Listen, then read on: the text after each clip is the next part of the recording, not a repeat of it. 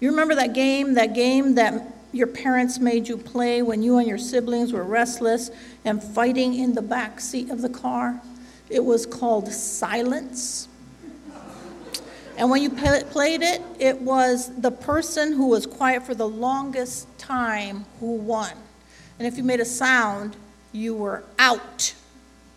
Now, I was going to play that game with the kids in the service, but it came to me that it's always a game that adults impose upon kids. And the unfairness of that kind of stuck with me. So today we are going to play that game right now. Santiago is exempt, by the way. Um, okay, so ready?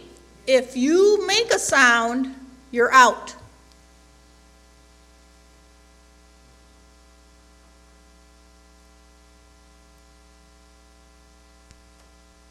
Okay, forget it. You guys are just. Ah, uh, how many of you hated that game? I didn't let it go on long enough for it to be awful. I could have used my whole sermon time, but I really didn't want to do that.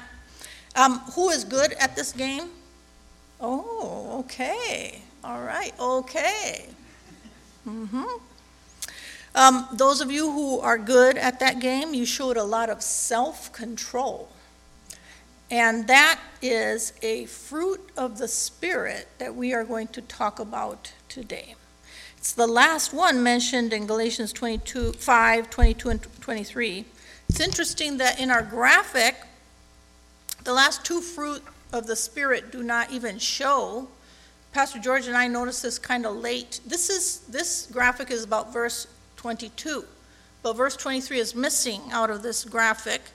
Um, so we're going to read that passage in Galatians 5.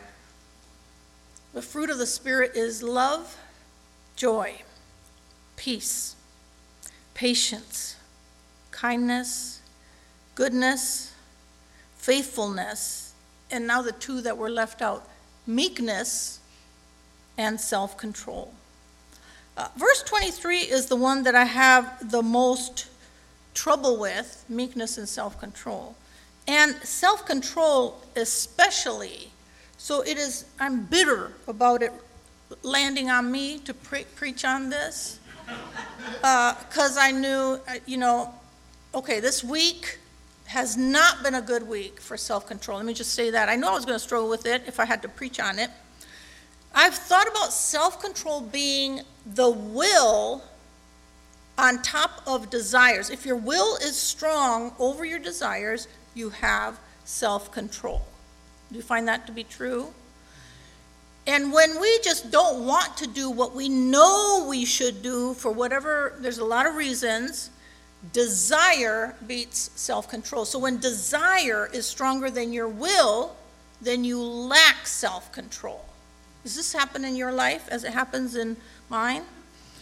Uh, self control is not my favorite lucky for me, self control is mentioned in the New Testament uh, not very much at all.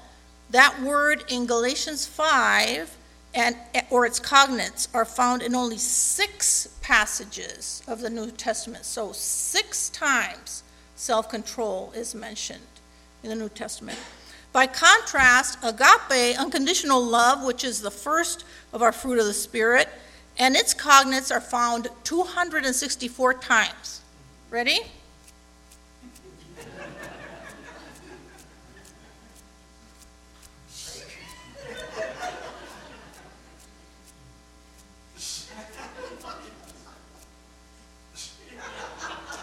Two hundred and sixty-four times versus six. So that lopsidedness itself tells us everything about the direction and emphasis and focus in the New Testament. Now, what if those numbers were switched? What if self control or self discipline was drilled into every page of the New Testament, every chapter, the way love is? And what if every time you opened a devotional, there would be a good chance that self control would be in that devotional, that it would be highlighted? Now, some of us would be just fine with that. Some of us would love that. My friend Frances Dyer sure could have lived with that. She went to the doctor in her 90s and asked him what would help her physical condition. that she was in, and he said, Well, diet. Very reluctantly. If she went on a rigorous, restrictive diet, she would feel better. And she said, But I've been coming to you for years. Why didn't you tell me that before? And she said, he said, basically, you're old, you're in your 90s, and you probably wouldn't do it. He did not know who he was talking to because that was a red flag in front of the bull that was Frances Dyer, and she immediately, immediately she complied, successfully, consistently, rigorously. From then on, she stuck to her medical diet prescribed by her doctor. But you know, Frances had those German Grunewald genes in her. And she could grit her teeth and do anything if she put her mind to it. Do genetics have anything to do with our self control? I blame my Swedish side. Frances had a steel will, and I admired her so much. Now, by contrast, I tried to wean myself from sweetener, artificial sweeteners this week. People over the years have told me how bad they are, and I, you know, I tried like maybe one day before. It's just that I like diet sodas, and I like my coffee with cream and sweetener in the morning. I like my mate, my Argentine tea with sweetener mid morning, and I like iced tea in the afternoon. And until I tried to wean myself out, I, I didn't know how much I was consuming. Does God care what I eat? Does God really care about self control in our diet? And I would put exercise in that because I'm kind of feeling bad about exercise right now. Does that God really care about those things in the way our society seems to make a big deal about them? Trillion dollar industries are devoted to how much we weigh or how we look.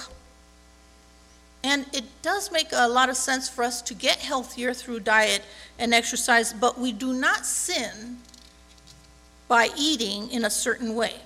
The new the Jewish new Christians after Jesus' death tried to make eating a manner of sin or devotion to God based on kosher laws, and Paul was having none of it. So God does not care about artificial sweeteners the way he cares about love. That is not the self control of which Galatians speaks. So, am I off the hook with self control? It's only six times. No, because God does care about self control when it comes to obeying Him, when it comes to sin, when it comes to living with Him, when it comes to following Him. Self control is important, even though it's mentioned so seldom. It's so important that Jesus gives it to us as a fruit of His Holy Spirit. Now, all along this sermon series, we've been saying that as we abide in God and as we get to know Him better, we, as we follow Him, the fruit of the Spirit will grow in us. And at the same time, we've been saying that we have to cooperate with the Spirit's work to cultivate that fruit that the Spirit is growing in us, to work it out for ourselves because we need to be becoming more loving and more joyful and more kind and more patient and more good and more full of faith and faithful, more faithful, both, to be more meek and to have more self control. So, which is it? Who does the work? Is it all on God to grow self control in us, or is it all on us to put our best effort in to boost our self control, to hold ourselves accountable? And I think the answer is yes, it is totally on God because we can't have this fruit with our efforts alone. And at the same time, I have to say, yes, it is totally up to us to use every muscle, every tool that we have to build up this fruit. We don't stand a chance of having self control without God doing the growing in us. And we also don't stand a chance at a harvest unless we put in the effort. Self control comes as a last fruit because it affects the health of all the other fruit. It's the last piece necessary if we're to take full advantage of God's great pouring into our lives. Now, every other time self control is mentioned in the New Testament, It's as a quality that we are encouraged to work hard on. When the New Testament writers wrote about self control, most of the time they had in mind controlling sexual desires. If you're married, don't deprive your spouse of their con- conjugal rights except by mutual consent and then maybe just for a short time uh, for prayer, devoted to prayer, so that, quote, Satan may not tempt you because of your lack of self control. Paul says this to the Corinthians. And then he goes on to say, those who are single who are not practicing self control, they should marry. For it is better to marry than to burn, he says.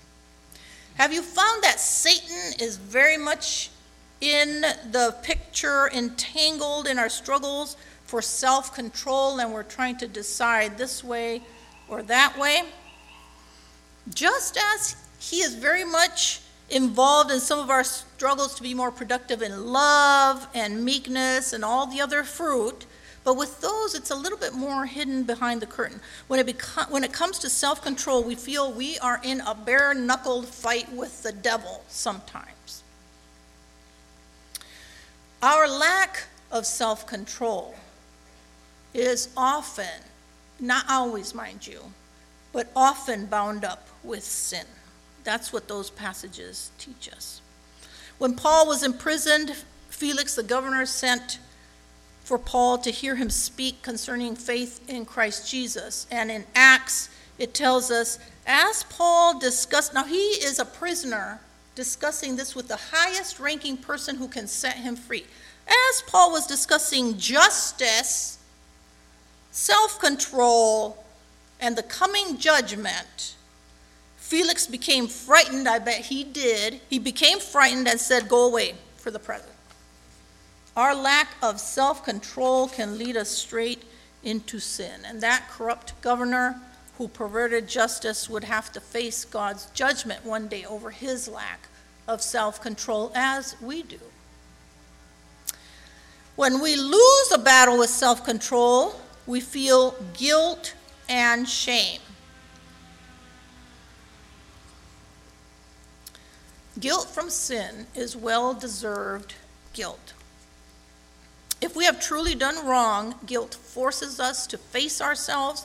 Guilt is good if it sends us to our knees to face God, to take care of our guilt through repentance, turning away from the desire that brought us to sin, and asking for and receiving forgiveness in Jesus.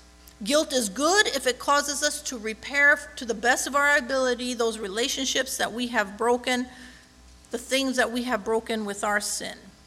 Unresolved guilt, guilt, as in the case of the governor Felix, eats away at, it, at us. If we bury it, if we ignore it, if we don't deal with it properly, we will have to face God's judgment.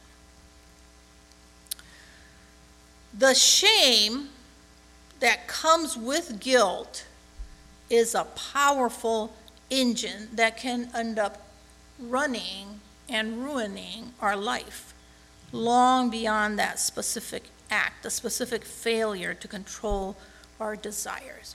We only get away with sin for a short time, and then the consequences start rolling in.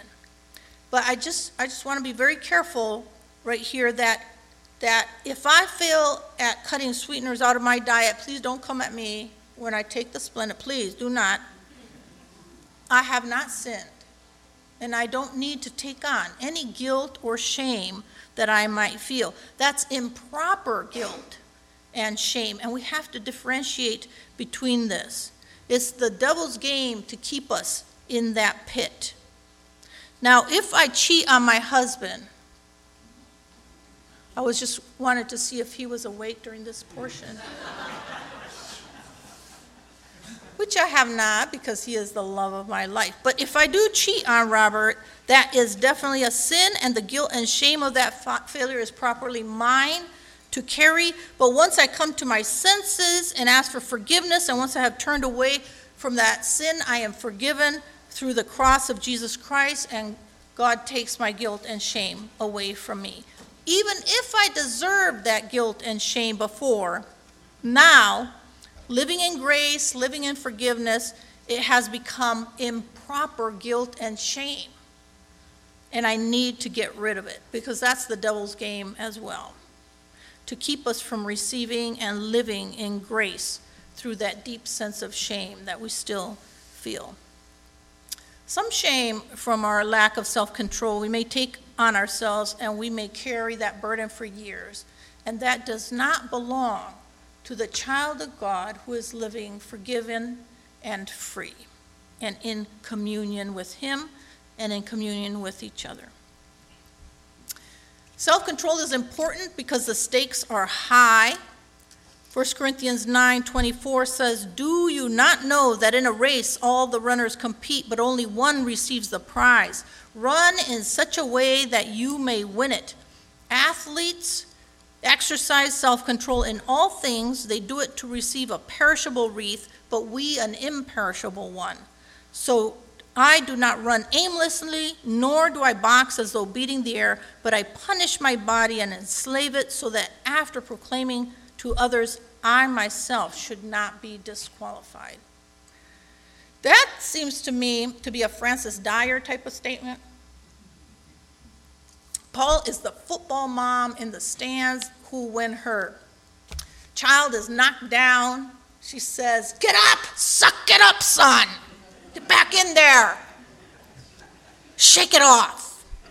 That's what that passage reminds me of. We exercise self control for the sake of the gospel of Jesus Christ, for the sake of our own salvation, and for the sake of everyone around who is watching Christ's power in our life. In our life. It is for an eternal, imperishable gold medal. That wreath, you know, was an Olympic wreath that Paul was talking about in that passage. That we absolutely must discipline ourselves. And when we let ourselves off the hook and when we think self discipline is not that important, there is collateral damage to the gospel in the people we hurt and in the people who see us as an example of a follower of Jesus. We can't live in communion with Jesus without self control. And in fact, the harvest of self control is closeness with Jesus. That's what we get, that's our reward. But I still have this weak spot. I still doubt that I can have self control in this problem area. So let me encourage you with these words from 2 Peter chapter 1. May grace and peace be yours in abundance in the knowledge of God and of Jesus our Lord. Now, comes the how. How can we possibly be self controlled in this area of life that is bothering me? His divine power has given us everything. Can you say everything? everything. His divine power has given us what? Everything. Needed for life and godliness through the knowledge of Him who called us by His own glory and goodness. God gives us the power needed for self control. So, no more self defeatist talk, no more whining, no more whinging. We have the tools, we have the power, we've got Jesus. We've got Jesus. So, don't tell me you can't do it, Connie. Okay, you put your name in there. Okay? Don't tell me you can't do it, Connie. Not Connie, put your own name in there. This passage is speaking to you. Don't tell me you can't do it, Connie, when you've got Jesus. Thus, he has given us through these things his precious and great promises, and very great promises, so that through them you may escape from the corruption that is in the world because of lust and may become participants of the divine nature don't we long to escape the corruption of being, of lacking self discipline and the corruption that is in this world? Aren't we just tired of it? Verse 5 For this very reason, you must make every effort to support your faith with goodness, and goodness with knowledge, and knowledge with What? And self control with? That's another word I don't like. Endurance. And endurance with godliness. And godliness with mutual affection. But that is not enough love. And mutual affection with agape love. That's a stepping stone of effort, starting with faith as a foundation and ending in the pinnacle of agape love. And in the middle, self control is a critical element holding it all together. But this is a lot of effort. Discipline is hard. It's so much work. Why should we put that amount of work into it? Verse 8 4 if these things are yours and are increasing among you, they keep you from being ineffective and unfruitful in the knowledge of our Lord Jesus Christ. For anyone who lacks these things is nearsighted and blind and is forgetful of the cleansing of past sins. Therefore, brothers and sisters, be all the more eager to confirm your call and election, for if you do this, you will never stumble. And another big final why. For in this way, entry into the eternal kingdom of our Lord and Savior Jesus Christ will be richly provided for you. Now, I wish I could give you a three point practical plan that if you just followed it step by step, it would increase your self control.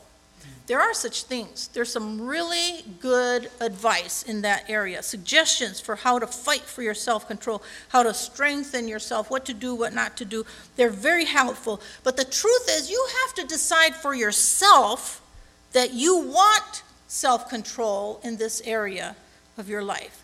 It's not going to work if you don't decide that and mean it. It will be hard work on your part to gain control over that thing that has instead controlled you. But you've got the power of God.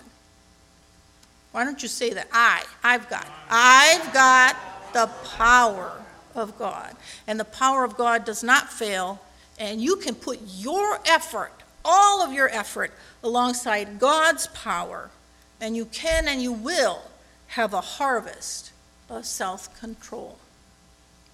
Let's bow in prayer. Oh, open your eyes. I forgot this part. If you are struggling with self control in some kind of area of your life, just look, just casually look around you. And all of Frances is not in our midst. All of these people, all of us, have struggled with self control. It's a human problem. So let's not be alone in it. And some of us have struggled a long time in the area of self control. Now we can pray Dear God, we are all in the same boat.